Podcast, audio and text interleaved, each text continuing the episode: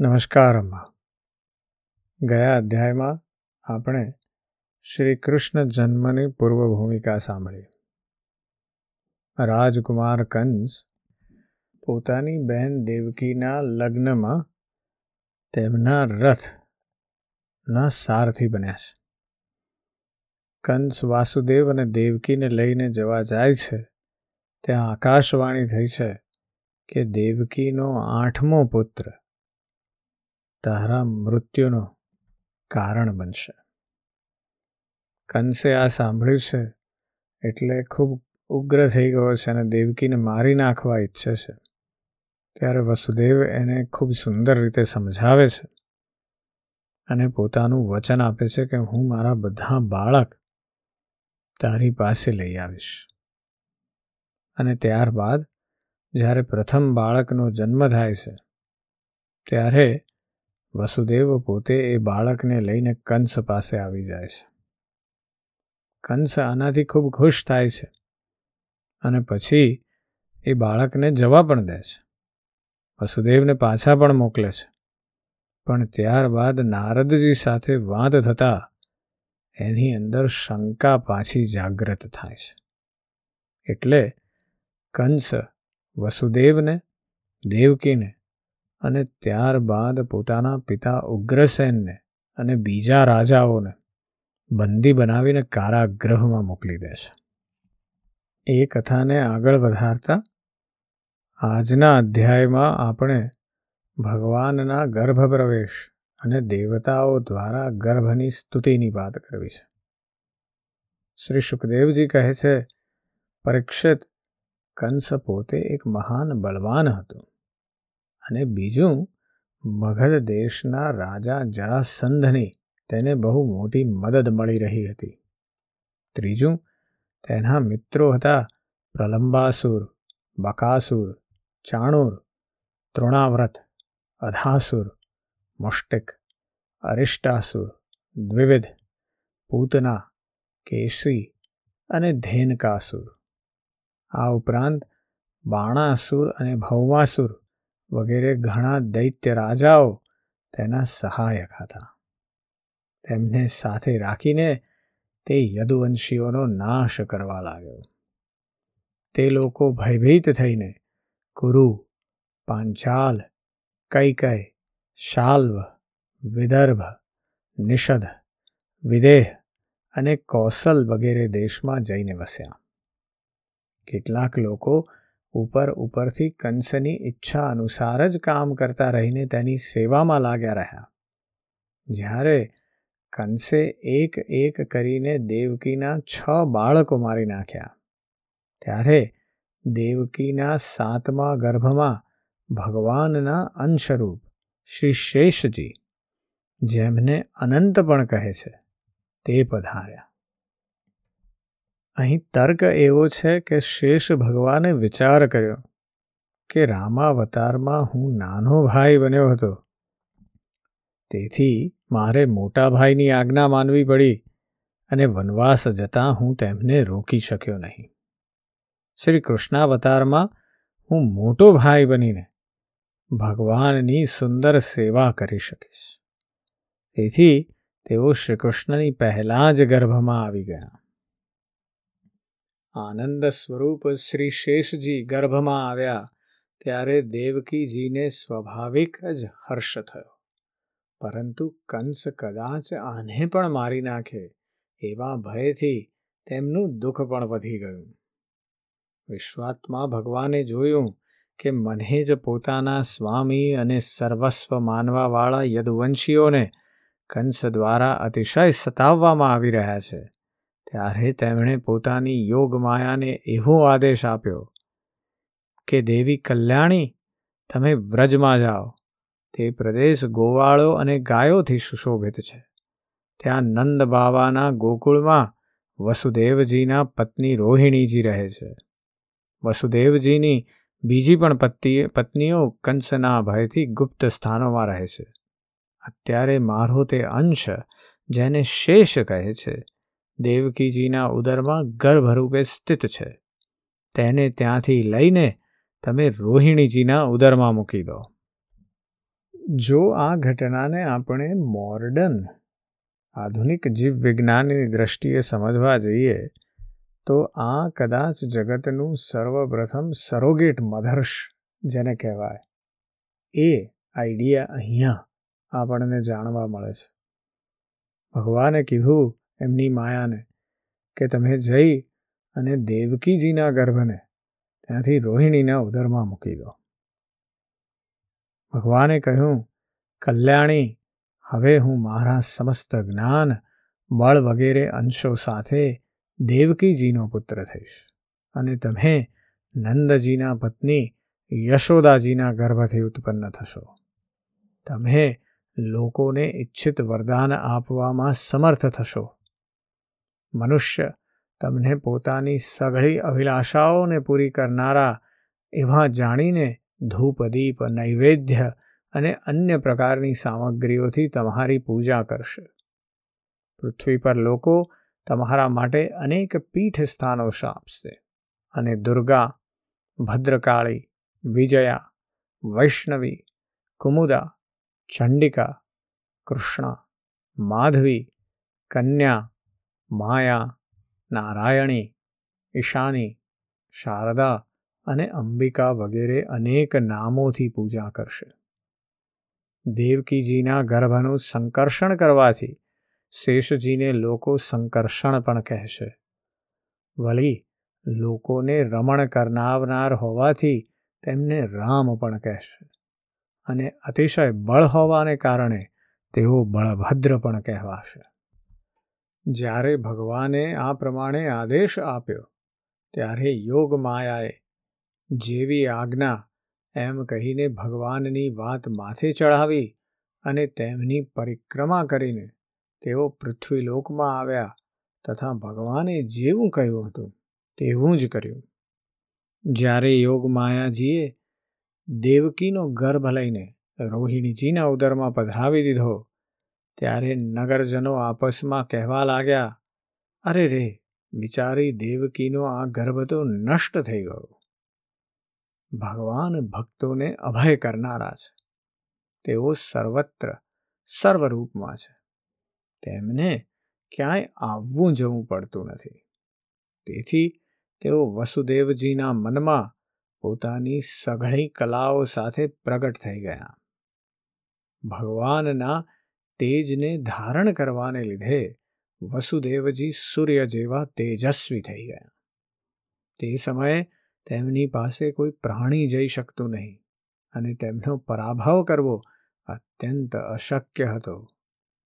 ત્યાર પછી દિશા જેમ ચંદ્રને ધારણ કરે છે, તેમ શ્રી વસુદેવજીએ સારી રીતે હૃદયમાં પધરાવેલા અચ્યુત અખંડિત અંશ અને સર્વના આત્મારૂપ, કે જે જગતનું મંગળ કરનાર છે, તેમને દેવકી દેવીએ ધારણ કર્યા.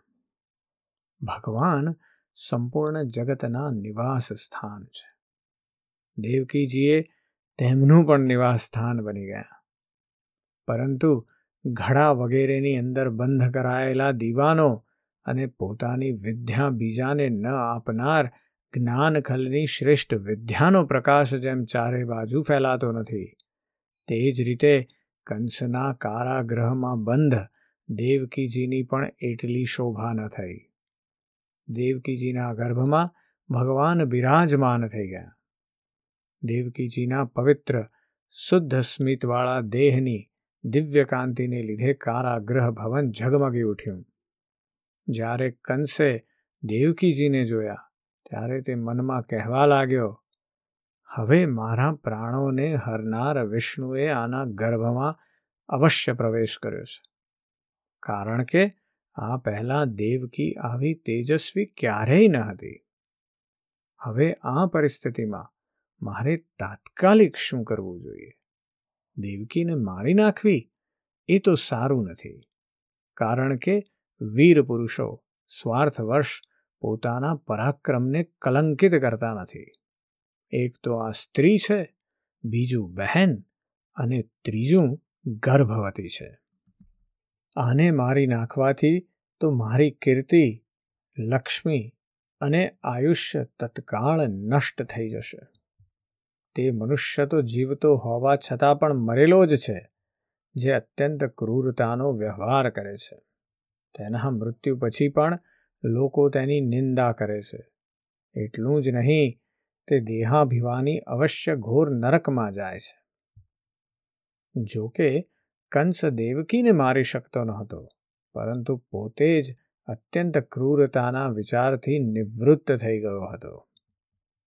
જે કંસ લગ્નના મંગળ ચિહ્નોને ધારણ કરેલી દેવકીનું ગળું કાપવાના અધમ કૃત્યથી પાછો વળતો ન હતો. તે આજે આટલો સદવિચાર ધરાવતો થઈ ગયો તેનું કારણ શું છે? ખરેખર આજે તે જે દેવકીને જોઈ રહ્યો હતો, તેના અંતરંગમાં, ગર્ભમાં શ્રી ભગવાન છે. જેની અંદર ભગવાન છે, તેના દર્શનથી સદબુદ્ધિનો ઉદય થાય, એમાં કંઈ આશ્ચર્ય નથી. હવે તે ભગવાન સાથે દ્રઢ વેરભાવની ગાંઠ વાળીને તેમના જન્મની પ્રતીક્ષા કરવા લાગ્યો. તે ઉઠતા, બેસતા, ખાતા પીતા, સૂતા, જાગતા અને હાલતા ચાલતા હંમેશા શ્રી કૃષ્ણનું જ ચિંતન કર્યા કરતો હતો. જ્યાં તેની નજર જતી, જ્યાં ક્યાંક અવાજ થતો, ત્યાં તેને શ્રી કૃષ્ણ દેખાવા લાગતા. આ પ્રમાણે તેને સંપૂર્ણ જગત શ્રી કૃષ્ણમય દેખાવા લાગ્યું. આગળ પણ આપણે વાત કરી છે ભગવાન ભાવના ભૂખ્યા છે. એવું જરૂરી નથી કે તમે કયો ભાવ દેખાડો છો. તમે પ્રેમ દેખાડો છો કે તમે એમના તરફ જાત જાતની દ્વેષપૂર્ણ દ્રષ્ટિ દેખાડો છો. પણ જો નિષ્ઠાથી દેખાડો છો, સંપૂર્ણ તન્મયતાથી દેખાડો છો, તો ભગવાન જરૂર સાદનું ધ્યાન આપે છે. કંસની પણ આવી જ હાલત થઈ છે. હવે એને ચારે તરફ શ્રી કૃષ્ણ જ દેખાય છે, નિષ્ઠાથી દેખાય છે. ભલે એના તરફ એ દ્વેષ કરે છે, પણ એને દેખાય છે તો ચારે તરફ શ્રી કૃષ્ણ જ. એટલે કંસ પણ એ જ અવસ્થામાં આવી રહ્યો છે. સુખદેવજી કહે છે, પરીક્ષિત, ભગવાન શંકર અને બ્રહ્માજી કંસના કારાગ્રહમાં આવ્યા.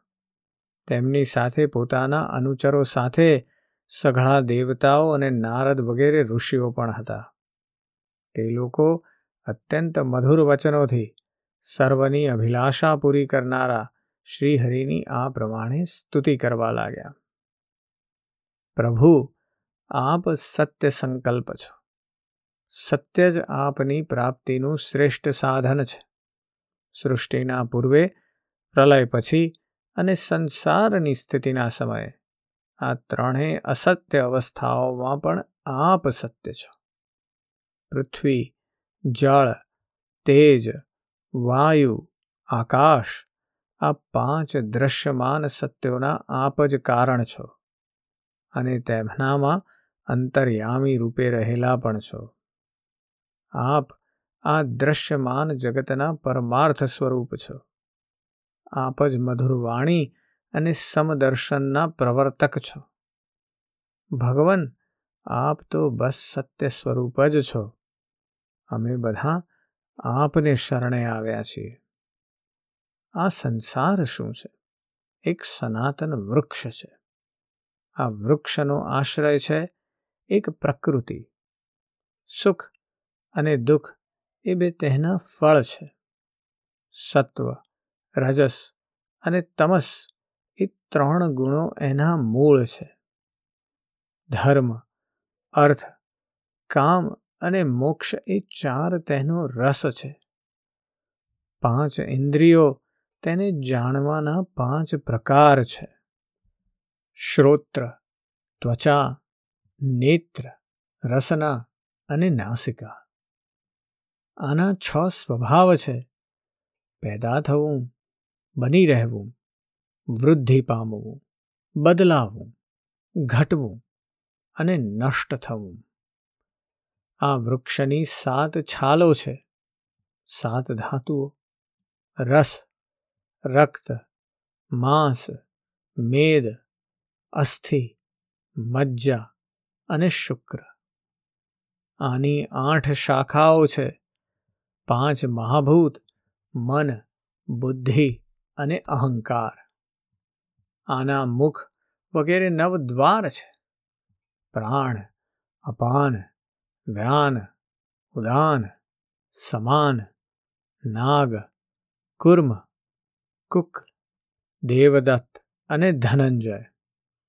આ દસ આ વૃક્ષના પાંદડા છે.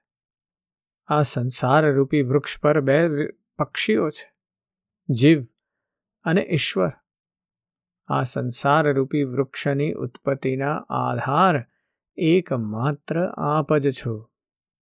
આપમાં જ આનો પ્રલય થાય છે અને આપના જ અનુગ્રહથી આની રક્ષા પણ થાય છે. જેનું ચિત્ત આપની માયાથી આવૃત્ત થઈ રહ્યું છે તથા જે સત્યને સમજવાની શક્તિ ખોઈ બેઠો છે તે જ ઉત્પત્તિ, સ્થિતિ અને પ્રલય કરવાવાળા બ્રહ્માદિ દેવતાઓને અનેક રૂપે જુએ છે. તત્વજ્ઞાની પુરુષો તો બધાના રૂપમાં માત્ર આપને જ જુએ છે. આપ જ્ઞાન સ્વરૂપ આત્મા છો. ચરાચર જગતના કલ્યાણ માટે જ આપ અનેક રૂપ ધારણ કરો છો. આપના તે રૂપો વિશુદ્ધ, અપ્રાકૃત, સત્વમય હોય છે. અને સંત પુરુષોને બહુ સુખ આપે છે. સાથે સાથે દુષ્ટ લોકોને તેમની દુષ્ટતાનો દંડ પણ આપે છે. તેમના માટે અમંગલકારી પણ હોય છે. એ કમલ જેવા કોમળ, કરુણામય નેત્રોવાળા પ્રભુ, થોડા ભાગ્યશાળી લોકો જ આપના સમસ્ત પદાર્થો અને પ્રાણીઓના આશ્રય સ્વરૂપ વિગ્રહમાં પૂરી એકાગ્રતાથી પોતાનું ચિત્ત પરોવીને અને આપના ચરણ કમળરૂપી નૌકાનો આશ્રય લઈને આ સંસાર સાગરને વાછરડાની ખરી જેવડું બનાવીને પાર કરી જાય છે. કેમ ન કરે? અત્યાર સુધીના સંતો સહજ રીતે આ જ નૌકાથી સંસાર સાગરને તરી ગયા છે. હે પરમ પ્રકાશ રૂપ પરમાત્મન, આપના ભક્તજનો સંપૂર્ણ સંસારના નિષ્કપટ પ્રેમી અને સાચા હિતૈષી હોય છે. તેઓ સ્વયં તો આ ભયંકર અને કષ્ટથી પાર કરવા યોગ્ય સંસાર સાગરને પાર કરી જ જાય છે. પરંતુ બીજાઓના કલ્યાણ માટે પણ તેઓ આપના ચરણ કમળોની નૌકા સ્થાપિત કરી જાય છે. ખરેખર, સત્પુરુષો પર આપની બહુ કૃપા છે. તેમના માટે આપ અનુગ્રહ સ્વરૂપ જ છો. હે કમલનયન, જે લોકો આપના ચરણ કમળોનું શરણ લેતા નથી તથા આપની ભક્તિથી વિમુખ હોવાને કારણે જેમની બુદ્ધિ પણ શુદ્ધ નથી, તેઓ પોતાને મુક્ત માનતા હોય તો તે યથાર્થ નથી. વાસ્તવમાં તો તેઓ મુક્ત નથી પણ બંધાયેલા જ છે. તેઓ જો કોઈ મોટું તપ અથવા સાધના કરીને કોઈ રીતે ઊંચામાં ઊંચા પદ પર પણ પહોંચી જાય, તો પણ ભક્તિના અભાવે ત્યાંથી પદભ્રષ્ટ થઈ જાય છે. પરંતુ ભગવાન જે આપના પોતાના નિજ્જનો છે, જેમણે આપના ચરણોમાં સાચી પ્રીતિ જોડી રાખી છે, તેઓ ક્યારેય તો જ્ઞાનાભિમાનીઓની જેમ પોતાના સાધના માર્ગથી ચ્યુત થતા નથી. તેઓ તો મોટા મોટા વિઘ્નો નાખવાવાળાઓની સેનાના સરદારોના માથા પર પગ મૂકીને વિચરે છે. કોઈ પણ વિઘ્નો તેમના માર્ગમાં અવરોધ ઊભો કરી શકતા નથી. કેમ કે તેમના રક્ષક આપ છો. આપ સંસારની સ્થિતિને માટે સમસ્ત દેહધારીઓનું પરમ કલ્યાણ પ્રદાન કરવા માટે વિશુદ્ધ સત્વમય સચ્ચિદાનંદમય પરમ દિવ્ય મંગલ વિગ્રહ પ્રગટ કરો છો. તે રૂપ પ્રગટ થતાં જ આપના ભક્તો વેદ, કર્મકાંડ, અષ્ટાંગ યોગ, તપસ્યા અને સમાધિ દ્વારા આપની આરાધના કરે છે. કોઈ પણ આશ્રય વિના તેઓ કોની આરાધના કરશે? પ્રભુ આપ સર્વના વિધાતા છો. જો આપનું આ વિશુદ્ધ સત્વમય નિજ સ્વરૂપ ન હોય, તો અજ્ઞાન અને તેના દ્વારા થવાવાળા ભેદભાવને નષ્ટ કરનારું અપરોક્ષ જ્ઞાન જ કોઈને થશે નહીં. જગતમાં દેખાનારા ત્રણેય ગુણ આપના છે અને આપના દ્વારા જ પ્રકાશિત થાય છે. આ સત્ય છે. પરંતુ આ ગુણોની પ્રકાશક વૃત્તિઓથી આપના સ્વરૂપનું માત્ર અનુમાન જ કરી શકાય છે. વાસ્તવિક સ્વરૂપનો સાક્ષાત્કાર થતો નથી. આપના સ્વરૂપનો સાક્ષાત્કાર તો આપના આ વિશુદ્ધ સત્વમય સ્વરૂપની સેવા કરવાથી અને આપની કૃપાથી જ થાય છે. ભગવાન, મન અને વેદવાણી દ્વારા માત્ર આપના સ્વરૂપનું અનુમાન થાય છે. કેમ કે આપ તેમના દ્વારા દ્રશ્ય નથી, તેમના સાક્ષી છો. તેથી આપના ગુણ, જન્મ અને કર્મ વગેરે દ્વારા આપના નામ અને રૂપનું નિરૂપણ કરી શકાતું નથી. તેમ છતાં પ્રભુ, આપના ભક્તો ઉપાસના વગેરે ક્રિયાયોગ દ્વારા આપનો સાક્ષાત્કાર તો કરે જ છે. જે પુરુષ આપના મંગળમય નામ રૂપનું શ્રવણ, કીર્તન, સ્મરણ અને ધ્યાન કરે છે અને આપના ચરણકમળોની સેવામાં જ પોતાનું ચિત્ત જોડેલું રાખે છે, તેને પછી જન્મ મરણરૂપી સંસાર ચક્રમાં આવવું પડતું નથી. સંપૂર્ણ દુઃખોને હરવાવાળા ભગવાન આપ સર્વેશ્વર છો. આ પૃથ્વી તો આપનું ચરણ કમળ જ છે. આપના અવતારથી હવે તેનો ભાર ઉતરી ગયો. ધન્ય છે. પ્રભુ, અમારા માટે એ મોટું સૌભાગ્ય છે કે અમે લોકો આપના સુંદર સુંદર ચિહ્નોથી યુક્ત ચરણ કમળોથી વિભૂષિત પૃથ્વીને જોઈશું અને સ્વર્ગલોકને પણ આપની કૃપાથી કૃતાર્થ જોઈશું. પ્રભુ, આપ અજન્મા છો. આપના જન્મના કારણ વિશે અમે કોઈ તર્ક કરીએ તો એટલું જ કહી શકીએ કે આ આપનો એક લીલા વિનોદ જ છે. આવું કહેવાનું કારણ એ છે કે આપ તો દ્વૈતના લેશ માત્રથી રહિત સર્વના અધિષ્ઠાન સ્વરૂપ છો. આ જગતની ઉત્પત્તિ, સ્થિતિ તથા પ્રલય જે દેખાય છે તે અજ્ઞાનને કારણે આપના ઉપર આરોપિત છે. પ્રભુ, આપે જે રીતે અનેકવાર મત્સ્ય, હયગ્રીવ, કચ્છપ, નૃસિંહ, વરાહ, હંસ, રામ, પરશુરામ અને વામન અવતાર ધારણ કરીને અમારી અને ત્રણેય લોકની રક્ષા કરી છે. તે જ રીતે, હે પ્રભુ, આપ આ વખતે પણ પૃથ્વીનો ભાર ઉતારો. હે યદુનંદન, અમે આપના ચરણોમાં વંદન કરીએ છીએ. અને પછી ભગવાને દેવકીજીને સંબોધિત કરીને કહ્યું, માતાજી, એ મોટા સૌભાગ્યની વાત છે કે આપની કુખમાં અમારા બધાનું કલ્યાણ કરવા માટે સ્વયં ભગવાન પુરુષોત્તમ પોતાના જ્ઞાન, બળ વગેરે અંશ સાથે પધાર્યા છે. હવે આપને કંસથી લગીરે ભય રાખવો જોઈએ નહીં. હવે તે તો થોડા દિવસનો જ મહેમાન છે. આપનો પુત્ર યદુવંશની રક્ષા કરશે. શ્રી સુખદેવજી કહે છે, પરીક્ષિત બ્રહ્માદિ દેવતાઓએ આ પ્રમાણે ભગવાનની સ્તુતિ કરી છે. તેમનું રૂપ ઇદમિત્યથ્યમ અર્થાર્થ આ છે. એવું તો નિશ્ચિત રૂપે કહી શકાતું નથી. પરંતુ બધા પોતપોતાની મતિ અનુસાર તેનું નિરૂપણ કરે છે.